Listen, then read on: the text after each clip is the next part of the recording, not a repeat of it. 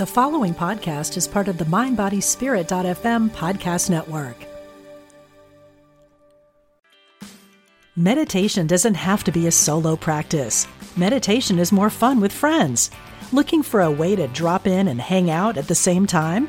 Join us online at Omega Institute for a meditation party with self proclaimed meditation nerds Dan Harris, host of the 10% Happier podcast, Sebene Selassie, and Jeff Warren. This three day retreat will stream live from Omega's Hudson Valley campus May 17th to 19th. Don't miss the party. Reserve your spot at eomega.org slash party today.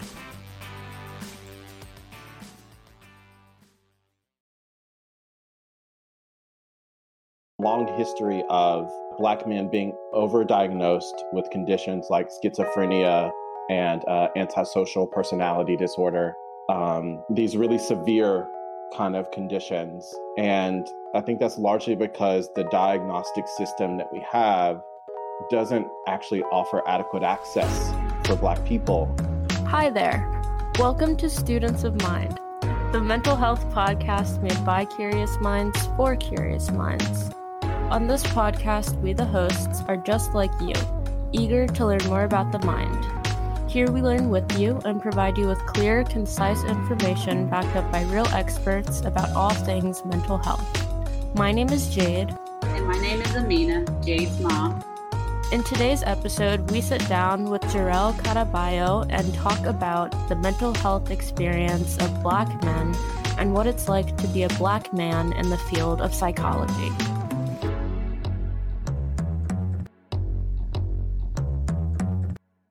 Today's guest is Jor-El Caraballo.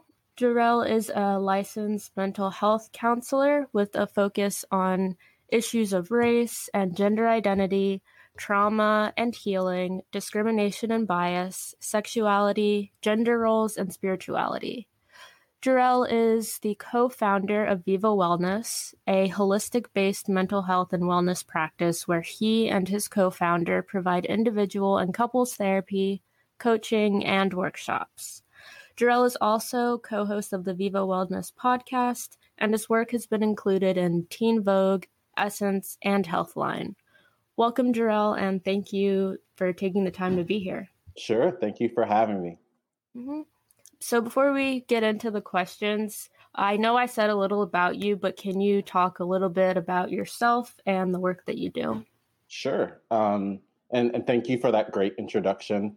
Uh, it's always interesting for me to hear sort of some of the things I've done read back to me because I'm like, oh, I guess I did do that. Yeah, that was good. That mm-hmm. was good. Um, um, but I'm obviously very proud of the work that I do. Most of the time, I am spending time with clients in session, providing individual therapy. Um, that's really my bread and butter. Uh, I live in New York City, and I'm originally from North Carolina. I moved to New York City for graduate school about 10 years ago, and um, actually a little longer, um, and have been here ever since. And I, I really like mental health because, and therapy and psychology because it was really one way where I got to understand people more for myself. And therapy is the direct application of that knowledge. And, and so to me, it's just so important to be able to support people and offer skills and strategies and a, a non-judgmental space to help people learn about themselves and um, and sort of come to their own understanding and, and practice new things. And so that's what i really love about psychology and mental health. And uh, yeah i viva wellness was founded a couple of years ago with a longtime friend who is a business partner. We actually attended graduate school together so that's where we met and it's a really good match between you know the task eh, that we, we divide up as a business. We support each other very well complement each other uh, and so we're really excited to be able to offer you know all those services and also online we offer in our resources page. We have things for people who don't attend therapy with us that might help them on their journey you know worksheets recordings uh, handouts, uh, relationship surveys you can do with your partner. Uh, so we try and reach as many people as we can with all the work that we do.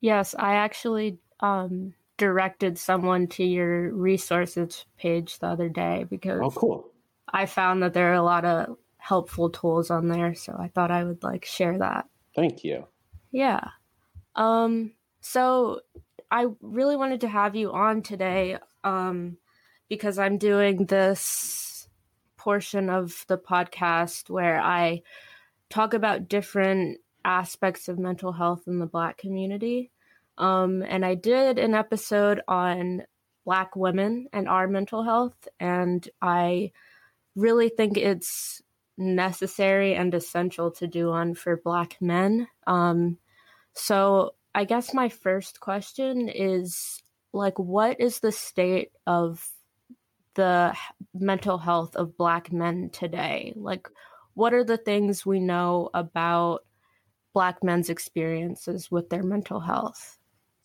Yeah, that's a great question. I I think 2020 is obviously an interesting year. Um, and I think everyone is a bit more on edge and anxious and depressed or whatever that is for them than, you know, maybe this time last year, generally speaking. And I think for Black men in particular, um, and I also speak from a place of personal experience as a Black man myself, um, I think it's been it's been a really challenging time because none of the issues except for COVID um, are new. But when we talk about these racial justice issues, they've really sort of hit this mainstream, more mainstream kind of coverage and conversation. And I think um, we're seeing a lot more content about um, you know, racial injustices, police brutality, violence against black bodies, particularly black men. And so I think that there's a, and you know, for myself and also for a lot of clients that I've talked to, there's this ongoing sort of burden of being really conscious of that, uh, being really conscious of how you walk in the world and how people are perceiving you. And I think that contributes to a lot of increased anxiety, fear, vigilance that comes with that and wanting to protect ourselves uh, and so I think that a lot of people are really struggling to figure out how do you be your best self uh, at this point, knowing that there's so many things going on and, we're having all these conversations much more often. Mm-hmm. So that's that's like a picture of what things look like right now.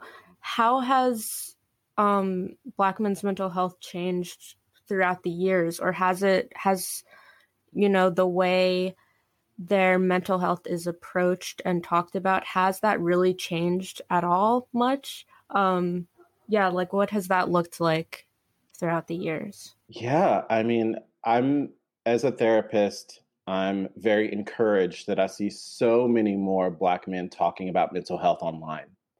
Um, it's really been remarkable. And I think, you know, even I think it was maybe 2016, um, Kid Cudi had talked about his mental health issues. And it was the first time where we really saw a black man who didn't have to share. It wasn't about an arrest or or anything else that was going on. He was just talking about his experience uh, with depression. And I found that so striking because it was like this one voice in a sea of like a, lot of white people talking about their experiences with mental health. And so I think since then there's been an increase in black men talking about mental health online, and I think I think that's in large part due to the encouragement of black women who have been talking about these issues for longer and inspiring black men to talk about their mental health. And I think that's also contributed to many more black men seeing therapy as a viable space, a more viable space, you know, for them than maybe in years past. And so I think there's a lot more interest or even just curiosity about therapy and mental health for Black men. And I think that's really good that we're now at a place where we can have more of those conversations like the one we're having today. Mm-hmm. Yeah, I, I, I, even in my short 20 years, I've seen uh, a change. I think I talked about this in another episode how I was on Instagram and saw a post where a black priest was talking about his experiences with his anxiety and i just thought that was awesome. amazing because yeah. not only was he black he was a man and a priest mm-hmm. so that was just like really um important to me that it was put out for people to see. Absolutely. And so my last question kind of regarding this is um, in terms of like prevalence are there any mental illnesses that are like statistically more prevalent in the in black men than other groups? That's an interesting question um, because i think um, what that brings to is like a really complicated discussion about diagnosis and mental health. Uh, so you know and i'm i'm not a statistician or researcher um, but there's been a long history of uh, Black men being overdiagnosed with conditions like schizophrenia and uh, antisocial personality disorder. Um, these really severe kind of conditions. Um, and I think that's largely because the diagnostic system that we have and this healthcare system that we have doesn't actually offer adequate access for Black people and so one thing that happens is is that once these symptoms are first sought out or first experienced, people aren't getting the help that they need. So when they do get help, um, it's actually more severe. And so one of the stats we do see is that people, Black people, um, um, have when they do seek out help, have more severe health outcomes. Um, and that's a large part of that. And so that's a conversation about you know, were people getting diagnosed correctly? Like, do they have access to the right, you know, uh, providers who could see them accurately? Um, and I think the one thing about schizophrenia in particular is that, you know, one of the hallmarks of that condition is paranoia, right? And so when you think about living as a Black man in the United States, there's a lot of fear and quote unquote paranoia, but it's only paranoia if it's not grounded in reality and so, if you have a very visible record of why this fear and paranoia exist, um, then that would actually make you ineligible for schizophrenia. But if you are a provider who doesn't understand the impact of racism, uh, if you don't understand the mental health implications of that, you might see someone in the hospital who is saying, like, I don't know what you're going to do to me. I don't trust you as being paranoid and diagnose them with schizophrenia, whereas that's a well founded belief system based on the history of medicine and healthcare. So it's just really interesting to think about how flawed the system is and how that we don't have really accurate data on Black mental health for that reason. Wow. That's critical. Um, so, could you just explain really briefly what schizophrenia is and um, the other diagnosis that Black men tend to be misdiagnosed with. Um, I think a lot of us are just so uneducated that we have these um, uninformed visions of what these mental illnesses really mean. Mm-hmm. Yeah, and I think that's generally a problem, right? Is that we sometimes it's hard for us as providers to translate information to like a person who's not in the field, right? Uh, who doesn't have that background. But you know, schizophrenia in particular is a condition that's marked by, you know, paranoia is a really prevalent sy- symptom in most people. So that is kind of described as this irrational fear and uh, of being uh, persecuted or sought out or being to be harmed. Um, and that can often lead to hallucinations, um, some of which can be visual. So someone seeing things that uh, a healthier person would not see. So, you know, I've literally uh, had a client once who uh, was in uh, an episode and perceived that there was a person sitting in a chair and that chair was empty. Right. So it can be that extreme. It could also be much more um, uh, like benign. And so uh, another example is you can also have auditory hallucinations. So people hearing things that aren't actually there. And there was one client, a colleague of mine had, who used to have auditory hallucinations of like um, sort of like uh, creatures like squirrels and birds and things like that that were not in this person's area right, right? but they that's what that's what he heard um, and so that was a feature of his diagnosis um, and sometimes people can even have tactile hallucinations so they feel things on their skin or they they think they're touching something that actually isn't there. Right. um, and so i think those are like the biggest uh, uh, you know the biggest sort of symptoms there. And obviously the the risk there without treatment is that if you perceive certain things are there you can act in accordance with what you believe is there right? Or you could miss these really important cues that actually exist in the real world because you're preoccupied by a hallucination mm. you know so you might think there's someone across the sh- you might think that there's someone following you right or chasing you down the street and you run across the street without looking and then end up getting hit by a mm. car and, and i think that's the most important thing to understand is that people with mental health issues are far more likely to be the victims of crime and injury than the perpetrators mm.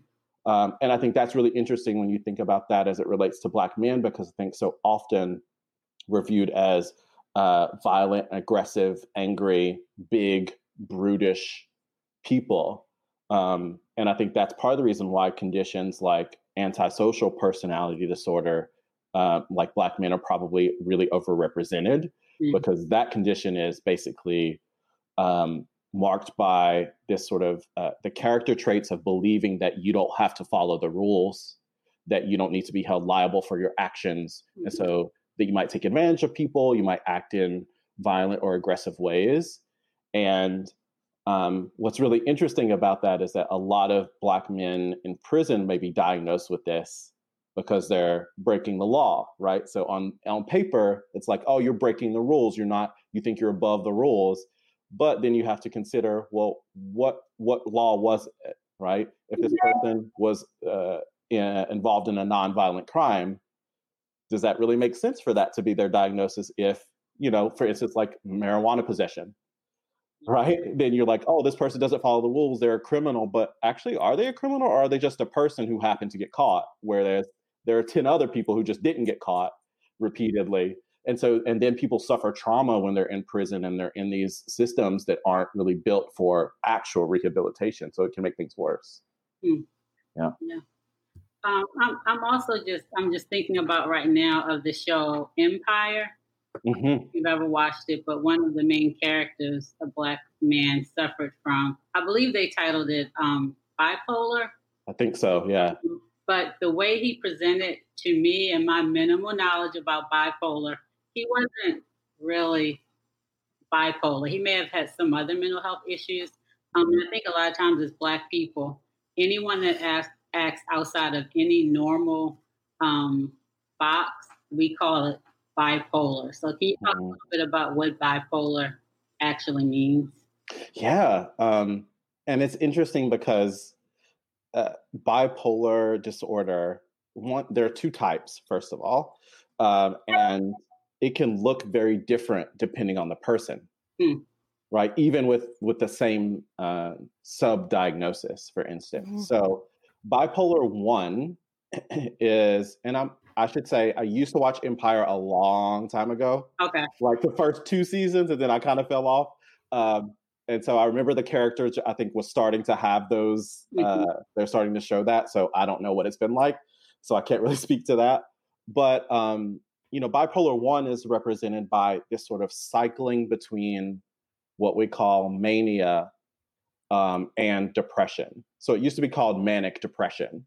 Mm-hmm. Um, and so what that means is, is like people, obviously, I think most people more understand the concept of depression, right? Low mood, low energy, low motivation. A lot of uh, sometimes it comes with sadness, sometimes increased irritability um, those sort of like markers. But for mania, that's you know marked by this um, this sort of compulsion to act in really risky ways. Mm. And so you're kind of like it's kind of like a for the best uh, analogy I can describe it as is if someone is high, like on a drug, and they it was like the best drug of their life. Mm that's what it feels like to be manic. So you might do things that you wouldn't normally do because you feel really good. You will take risks that you wouldn't normally take because you there's a part of you that feels euphoric. And so sometimes that manifests in like spending a ton of money that you don't really shouldn't be spending. It might look in engaging in a lot of risky sex um, and not really thinking about consequences or implications. Mm-hmm. um, driving excessively fast and taking other unnecessary risks, like those things like that. Um, and and so the bipolar one is characterized by that cycling. And so sometimes people cycle through that within like a couple of weeks of each other. They'll be like a couple like a week in a manic phase and so they'll be a little bit more up and doing all these things and very busy mm-hmm. and not sleeping for days on end and then the the depression will hit and then they'll be in a depression for an ex, um, a period of time and really just be a shut in essentially. Um, and actually with both bipolar 1 and bipolar 2 substance abuse is really co- common concurrently because that's a way that people manage the mood cycling often right. and so that's people can get in a lot of trouble because if you're manic you're like it's like you feel really good but you also know that something's like off mm. and so you're like okay i need to come down so someone might take something that brings them down mm. but then then feel too depressed and then want to take something to pick themselves back up and you get in a really dangerous cycle of like is it the mental health is it the the substance that you're taking that's putting you all over the place. So it can be really, really dangerous. Um, and bipolar two is is basically kind of like that is characterized by more intense depression. Uh, so and very what we call like hypomanic, which is kind of like a low mania. Um, so you may not see someone who is, you know, spending all their money or um, taking these incredible risks, but you might see someone who's like a lot more active than they usually are. Mm. You know, they're like they've done all the errands and like in like within like three days they're done all the errands. They made all these appointments. They they like took care of so many things, but then that depression hits and it just really takes them out of the game. So they can't go to the appointments they made. They can't follow up on the things that um, that they set up for themselves. Um, and yeah, so sometimes people, and I think this might be the case with uh, is the character Dre on Empire. Mm. I can't remember. Um, but sometimes people can also have psychotic features, which means like a disconnection with reality. So even someone with bipolar disorder could have um, sort of symptoms that might be similar to schizophrenia because they might be thinking, oh, this is like this person's out to get me. I need to protect myself. So I'm going to buy all these things to protect myself. Right. Or, or, or other ways that that might manifest. So this is why it's so important, I think, for everyday people to not really get caught up in, oh, this is what bipolar is or this is what depression is, because diagnosis is not a perfect science and it looks different on everyone. So you might think like, oh, this person is bipolar because they said they were bipolar or they read an article or whatever. But if you were to actually see a doctor or a licensed therapist, they say, actually, I, think what you're dealing with is this, and this is how we treat that better.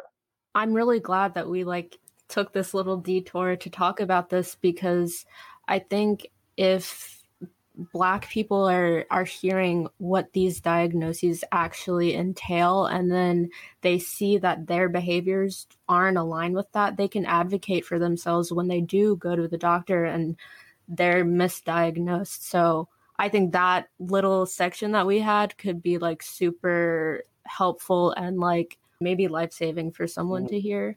Um, yeah, so point. yeah, I think making sure that we're empowering people by educating them is like really important. So this, I'm already super excited about this this Good. conversation.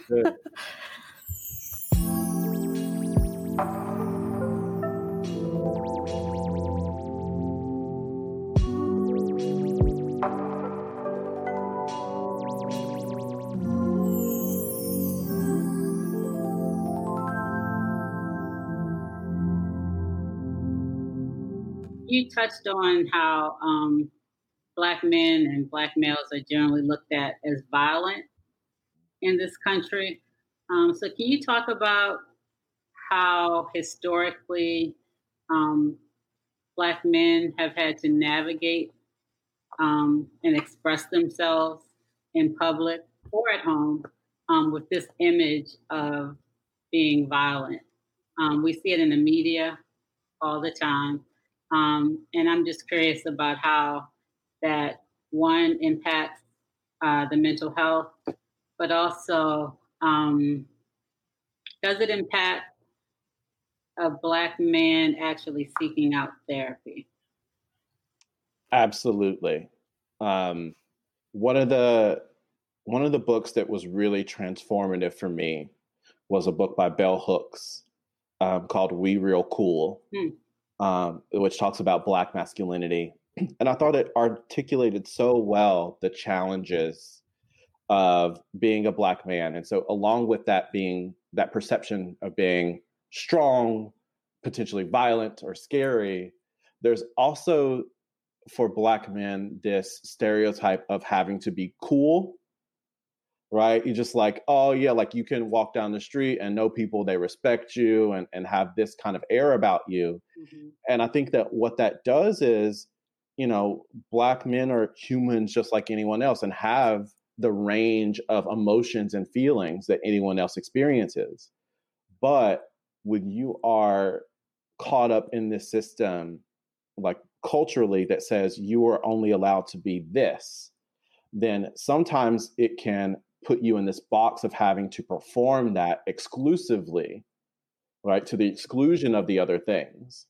And that can bring a lot of internal conflict. And so, one of the things I've seen in, clients is uh, with Black male clients in particular, is coming to therapy and literally not having the language to describe their emotions. Mm. Right. And, but because no one ever taught them, because they didn't need to know, because they are strong and cool, right? They're just, it's everything's cool, everything's fine. And I think the one emotion that's often just afforded to Black men has been anger, um, at least publicly, right? And so that's, and so that eh, sort of reinforces that stereotype because then you have people saying, like, you have black men saying the only emotion I can reasonably share without it being a threat to my masculinity or my race is to be angry. And so then you have them only expressing that one emotion, which reinforces that stereotype that that's all black men are. Right. Meanwhile, this person internally is saying, like, oh no, but I'm actually grieving. I just lost my mother. I just lost my good friend. And I'm sad, but I don't even have language to ask for support because I don't know what how I differentiate sad from angry. Yeah. And so I think that's the mental health impact is then you don't when you don't even know what you're really feeling and what your body is telling you, how are you supposed to talk about it? How are you supposed to know where to go? And sometimes what happens is, you know, the the emotional lives of black men is also um, weaponized against them. Mm. Right? You have someone reaching out, even within their family, to say like, uh, if you start crying, right. right. If a black man starts crying, then a, family member might say, like, "What are you crying for? Like, you just buck up. It's going to be fine." Yeah. You got to do what you got to do, right? And so then you never have space to be a mess. You never have space to explore what is sadness, what is irritation, what is what is actually joy, right? And be able to sit in that and experience with the fullness of what that is and so um, it can really create problems in identifying what can help you because you don't have the language and you don't have the support. You're just going it on your own a lot. So, how would this look for a younger Black male? So, these things, do you think that they're learned just right from the beginning for young Black males? Um, what do you think? Yeah, I, I, I do think so. Uh, I will also say I think that we're in a time now that Black people are thinking about mental health and emotions differently. Um, so I think that people are doing better than they did 20, 30 years ago mm-hmm. in rearing children, right? And and both, uh, you know, whether they're male or female.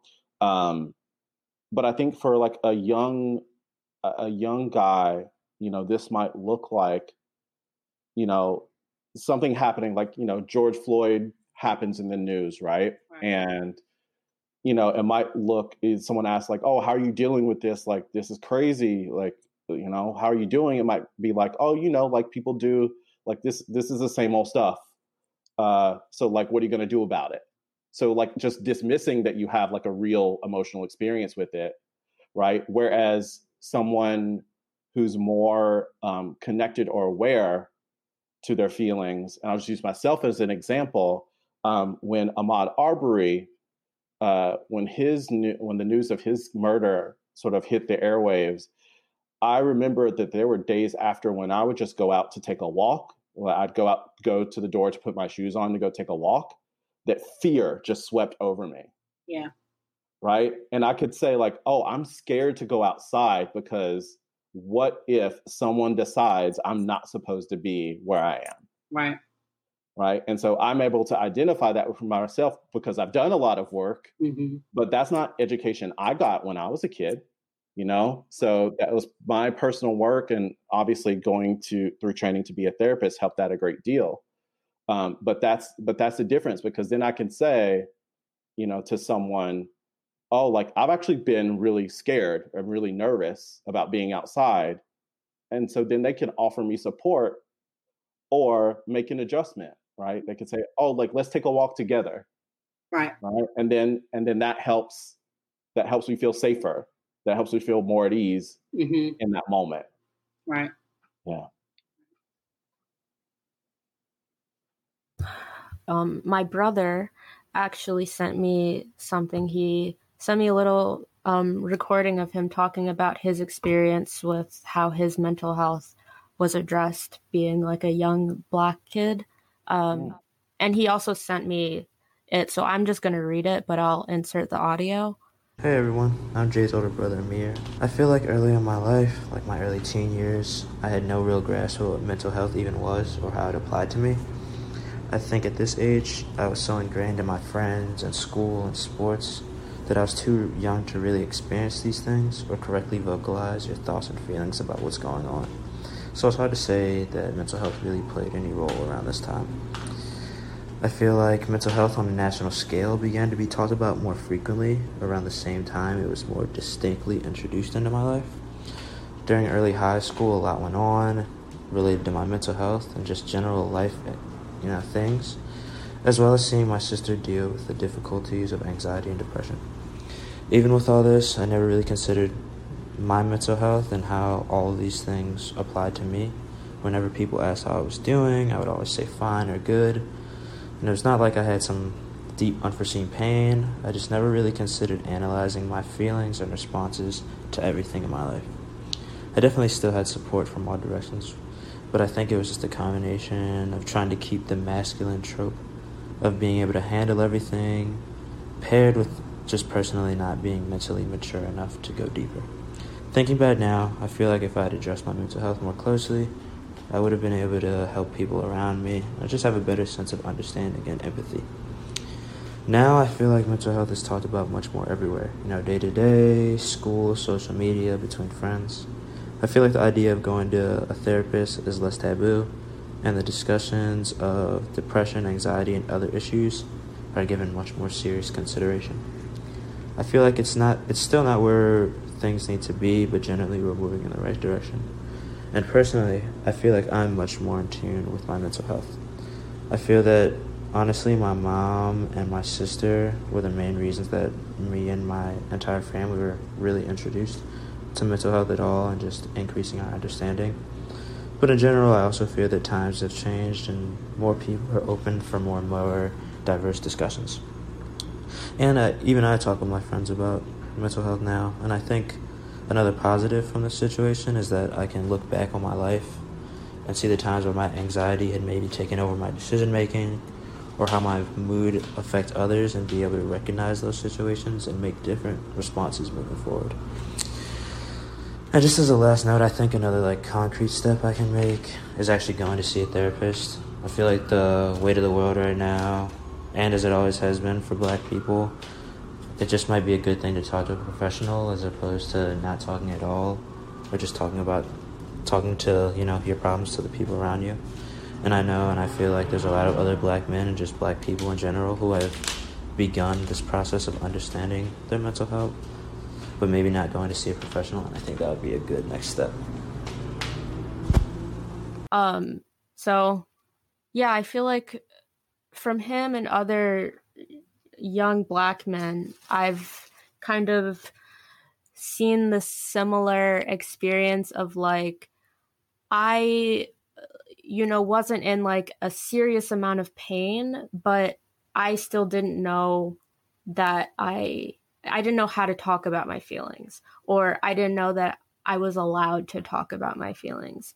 So is that like something similar that you've seen um, in in your clients? Yeah, absolutely. Um, I, it's funny because socially, how are you doing is such a normal, like everyday question. Yeah. And so what that means is that we also all respond in the same way. Like, okay, or good, right? Usually no one rarely rarely do people say, I'm great today. or or I'm actually terrible today. Right? No one ever says that. Um, and so I think uh, I, I, love what you shared because I think it is so reflective of a lot of the experiences of Black men. And uh, I think Black people in general have that stereotype of needing to be strong and together. And so they present as fine always, no matter what's going on. And because that's the, and that's like socially appropriate, right? Yeah. Um, to be like, I'm good. Um, and I think that one thing that we all can do to help advance those conversations in our homes and with our friends and you know sons and it's just to take that a little step further right? Just like poke on that question a little bit more. Know that that person's probably going to say good or fine mm-hmm. and then say like okay but like really like what's been happening? Right? And maybe that helps them start to talk about oh well like my teacher did this or the professor said this and i was pissed or um you know uh, this happened at home and it was it was kind of annoying and and then that's that's that's mental health too. Like everyone has mental health. Yeah. It's not just oh do you have a diagnosable condition or not? It's that your emotional life which we all have is mental health. And so we all have emotions. And if we can just challenge each other not to be automatic uh, and saying like okay or fine that's one way we can normalize conversations about emotions and beat away that stigma like, okay, well, you're good. Like, are you really good? Like, what does good mean? Because you look kind of tired. Are you tired? Mm-hmm. Why are you so tired? What's going on? Yeah, I think like even that, even s- simply saying instead of good, you're tired, like tired isn't even really like mm-hmm. going into your emotions. It's just saying, yeah, I like I don't feel great right now. I'm tired. Um so yes like simple things like that i think have a big impact yeah. um, and you mentioned earlier about how um, black women are helping uh, black men begin to have these conversations about um, mental health and when we think about black women and their mental health there's this narrative of like um, that the like strong black woman narrative that comes from the sort of like intergenerational trauma that we have in our bodies. Um, so I'm kind of familiar with how intergenerational trauma affects, you know, Black women and Black women's bodies. So I was wondering if you could give some input on how it affects Black men. Yeah, I, I think there's a very similar process that happens for Black men. Um, and it it's interesting because people when we talk about intergenerational trauma um, we tend to think about that sharing as being uh, or that knowledge and that trauma is being shared through like expression and voice and stories etc but what's really interesting is what we now know is that sometimes interge- intergenerational trauma is passed down through genes and and so you know, there's a real interesting field of research that's understanding that trauma, the trauma of racism, the trauma of slavery, um, that the trauma of patriarchy um, negatively impacts all of us. And I think, you know, Black men also have this, uh, that sort of expectation of being strong or being cool. Um, is something that's both passed down genetically and through experience, but is also then communicated and reinforced in conversations, right? It's not only what what someone says to you, it's also what someone doesn't say, say to you, right? It's like, do they ask you how they're how you're doing, or that's one way to you know see your value as an emotional being. But what if they don't ask you? That message is maybe they don't care, right? Or if you're watching, you know, a movie or film with uh, your family at home, and you know a black man is crying, what's the reaction around the people in the room? Right? Are they showing empathy? Are they do they look like they're concerned, or are they do they look uncomfortable? That's also a message that gets passed down from generations, even if you say nothing you know? And so it's like uh, sometimes what it looks like in working through that is helping people understand what are those messages that you got from people whether they were said or unsaid and then how was that influenced by your history and your lineage as a black person mm-hmm. right? What stories did you hear growing up that what meaning did you take from that? I mean when i was coming up there it was a rite of passage to watch roots and um, I like suffered through that several times over because my mom was obsessed. and I was like, can we not watch? I don't want to see like people getting beat and like all these awful things happening.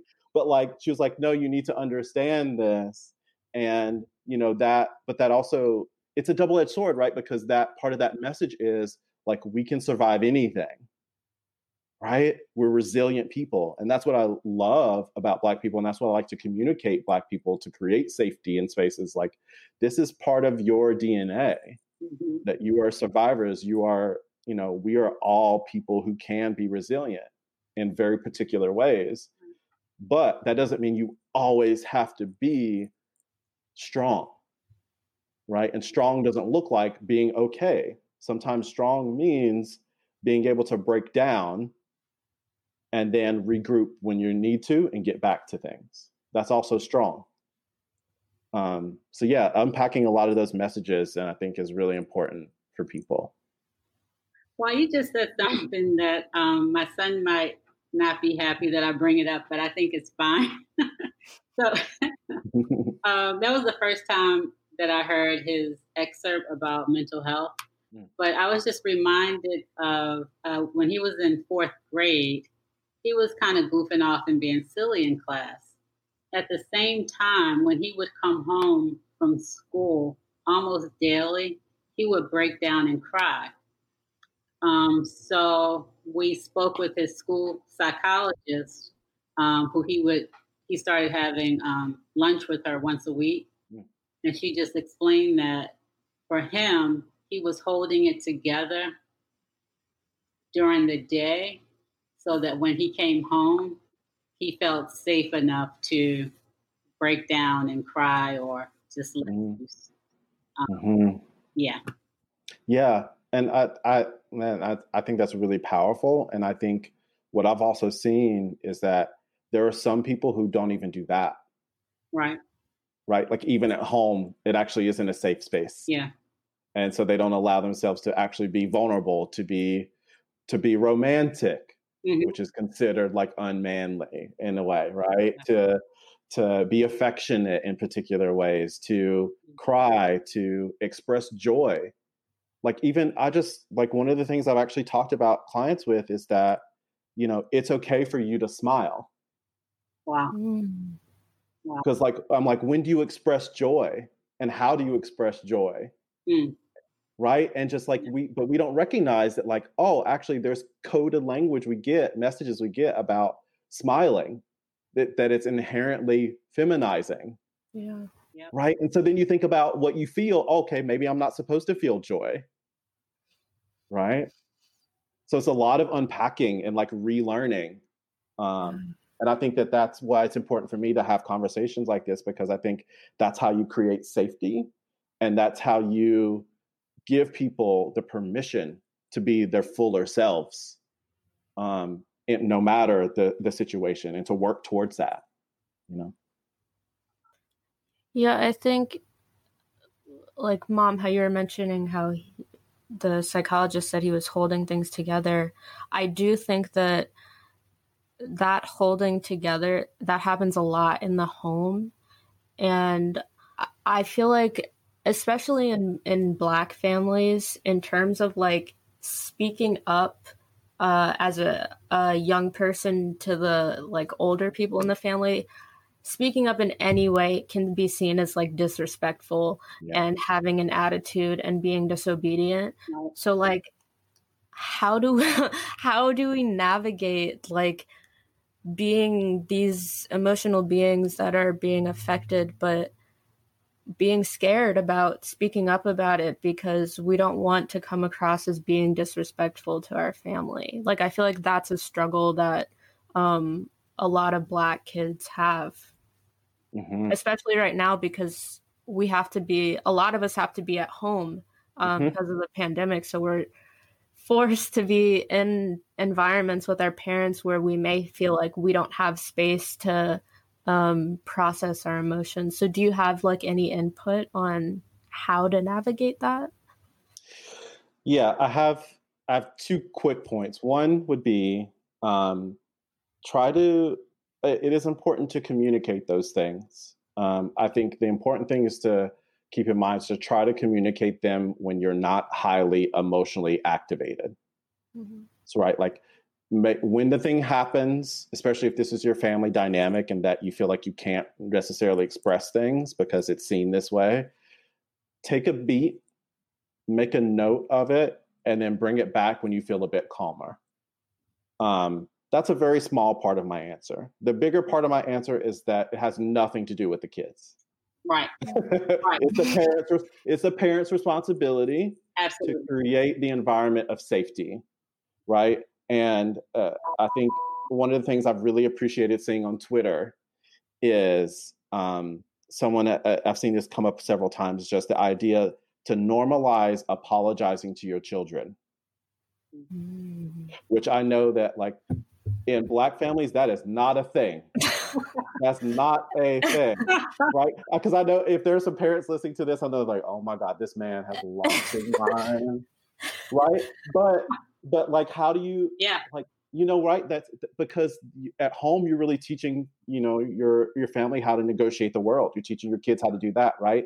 And so if you can, as a parent, create a little bit more space to also not be reactive, right? And your kid says, actually, that really hurt my feelings mm-hmm. to to take a beat and to deal with and i know as parent like as a parent that means a lot of different things for you right? So a lot comes up for you emotionally. Just take a moment to pause and let the first thing that comes out of your mouth be I, you know what? I'm sorry that was not my intention. And prioritize that then say whatever else you have to say because that is the reinforcement that we need uh, you know as black people within families and otherwise. That's the acknowledgement. That's the validation to say what you said was valid and i appreciate you sharing that with me.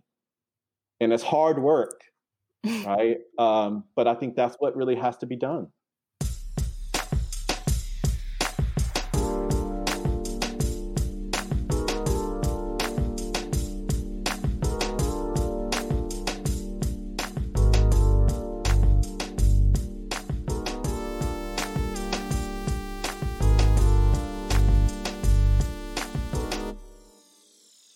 So my next question is on a different path.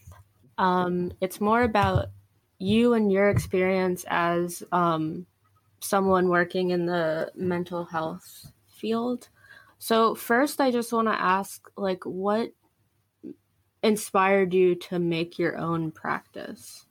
Yeah, that's a great question. Um, I had been working in mental health for several years. Um, and I think one of the things I found really troubling about the field was um, that we weren't talking about mental health from a holistic or integrative perspective, right? And and some of that speaks to like cultural issues, but I think in large part it was like largely the mental health field is very medical, and so there's like this disconnect from like your brain and the rest of your body, right?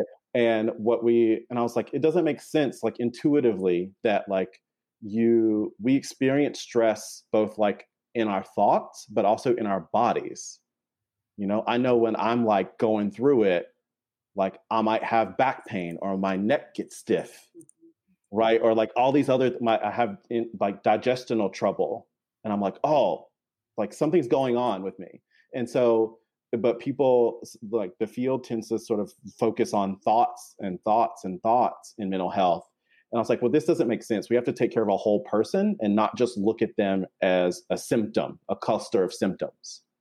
Right? So being able to talk about all these different things like how your body's experiencing the world and how the world experiences you and how that impacts how you feel and see things. Um, and so for me and my business partner, um, like it was important for us to create a space where we could treat people holistically.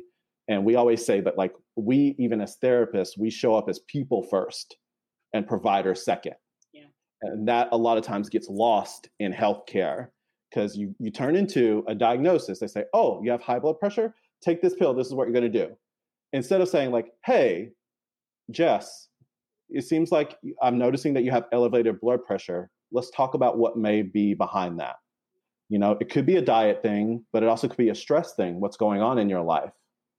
Maybe you'd benefit from this because it often is both, right? And so that's why it was really important for us to start um, this this practice and be able to speak to a lot of people and offer resources for people who don't have access to therapy or don't yet see it as a viable option. So, like with whether it's with our podcast or the stuff, the resources that are on our page, to say if you want to work on some things, here are some things for you to start with, and that you know is coming from a good place, from like a reasonable, responsible, um, professional place that you could start to do some work and feel good about that. Yeah. So when Black men come to your practice, um, do do you find that they feel safe because you're black therapist? Um, and do they seek you out because you're a black therapist? Yes, and yes. Um, for that reason, and and one of the things I, I love the internet because you know you get to be visible, and that's why it's really important for me to be a visible black male therapist. Mm-hmm. Um, so I'm like, okay, you get to see me, you get to see my fro, you get to see all that I'm coming with, right. and I'm going to be like, okay, so what's the feeling? Let's talk about it. Let's get in there. And that I think it's so important. And I've, I, it's interesting because I'm in New York City, and even in New York City, I'm very rare. Yeah. It's very rare to be a black male therapist. And I all the time I do initial uh, like initial phone consults with people before we meet, just to like see if there's a fit, see if they have any questions before we get started, etc. And nine times out of 10, someone verbally expresses, Man, I'm so glad I found you. Wow. For that reason. Wow. To say, like, oh, I know because, oh, I tried therapy before and it was like this old white woman. And yeah. I would say, I felt like I had to like shield how I was talking with her. I'm like, oh, no, we're not going to code switch here. You talk how you talk. Let's go. Right. Right. And, um, and I think that's really important to create that safety, you know, to just say, like, just show up as you are and I think that my visible self communicates that, and I reinforce that in the work that I do. Wow. So, as a professional in the field, what is your experience, meaning between yourself and other mental health professionals? What is that like navigating being, I'm, I'm guessing, one of the few Black therapists probably in the whole country, male therapists? There, there are not a lot of us. Yeah. Um, and I, I, I don't know, like, I'm, to be honest, especially in a real metropolitan area, it's been a bonus for me because I stick out. And in this field, that's a good thing. Right. Um, because there because there aren't a lot of male therapists. Like if your people are hiring for a team, they they already have mostly female counselors, and so they're like, oh, it would be really good to have a male therapist on board, right? Mm-hmm. Um, but I think other than that, I think so it's been I've been very fortunate. I, I, will say that.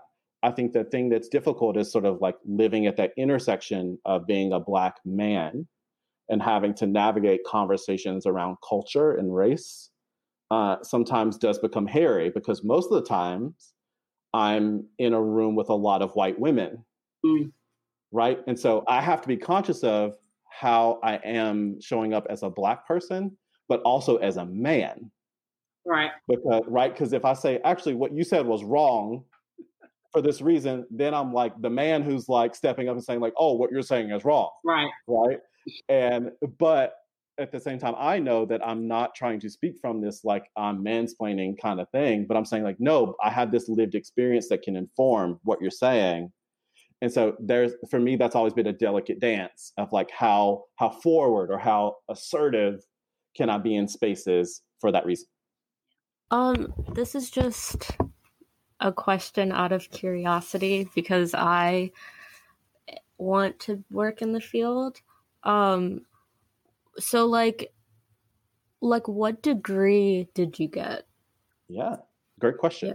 Yeah. Um, so I went to undergrad and got my bachelor's in psychology, um, which is not required to be a therapist, by the way. Um, obviously, very, very helpful because I had like a four year head start on psychology when I got to grad school. Um, and so I was like, yeah, I remember that. All right, take this a little bit deeper. Um, but um, so I got uh, two master's degrees in psychological counseling. Um, so my program was a two-year program, um, which I think is relatively um, the same across the board. And it, my program was a license eligible program. So what that means is is that it is a tract a track that um, sort of gives you the ability to be licensed after graduation with the state because every state requires a license. Um, and so, you know, I went to a program that met all the educational requirements for licensure. And then after getting my degrees, my master's degrees, I had to do a couple of years of supervised practice um, and pass an exam to be able to be licensed. Okay. I th- yeah, I think I often hear um the uh the white path to becoming a therapist and there's a lot of um I don't know, I just feel like there's probably a lot of uh, young black people who are looking to be a therapist, but like there's not many models of that. Um, so yeah, I'm just always interested when I do get to talk to a black therapist to see like what path they chose. Um, just because I want to see what might work for me. mm-hmm. um, because I know we need more of us in the yeah. field. Absolutely. Yeah.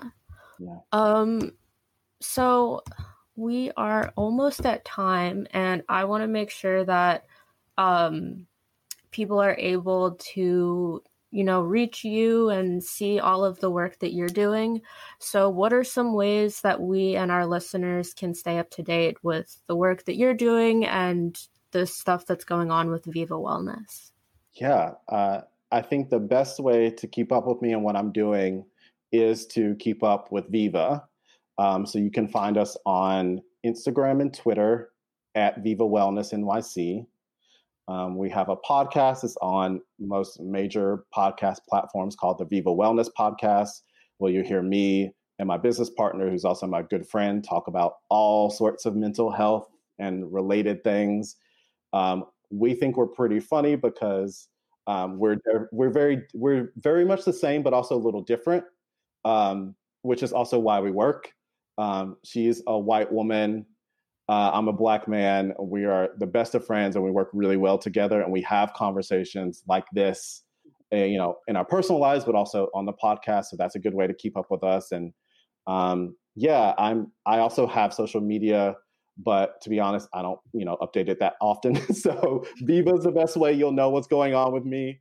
Uh, so please follow us. Send us questions. Send us ideas. We're always happy to engage with people and you know, if there are things that you want to hear about from me um, or us, like let us know uh, because we're happy to have conversations that people want to hear and provide those resources. Okay. And then lastly, this question was supposed to be earlier, but I think it's definitely important. Um, like, what's one thing or just something that you think Black men and boys need to hear right now? Hmm. It's a good question. I think that one thing I want Black men and boys to know is that you have value and worth, not just because how you show up or what expectations you feel for people, but just as you are, without filter or disclaim, you have worth and value. And I just want you to sit with that idea and visit with that whenever you don't feel strong. Yeah. Okay. Thank you. You're gonna make my mom cry. Thank you so much for being here. I am really glad that we had this conversation and I'm excited to listen back to it um, and share this. I think this was a much needed conversation. Yeah, absolutely. And I, I appreciate the opportunity. Um, I, I love talking about these things. I could obviously I do it most of the day, all day. Um, so I could do it more. So yeah, thank you so much. Yeah, for sure. Thank you.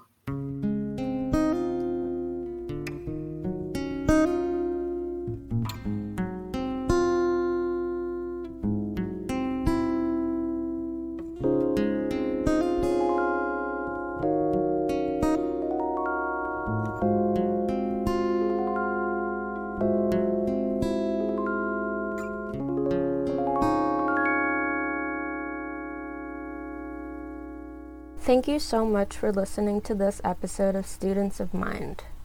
We really enjoyed our conversation with Jor-El, and we hope that you did too. For resources and social media mentioned in the episode, check the description of this episode. I also wanted to say thank you for 250 downloads, which is really exciting. And I've really enjoyed doing this podcast, and I'm glad that others are seeming to enjoy it as well. If you get a chance, please give the show a review so we can get the information being shared in each episode into more ears to help destigmatize mental health. Thank you again for listening, and I will see you next time.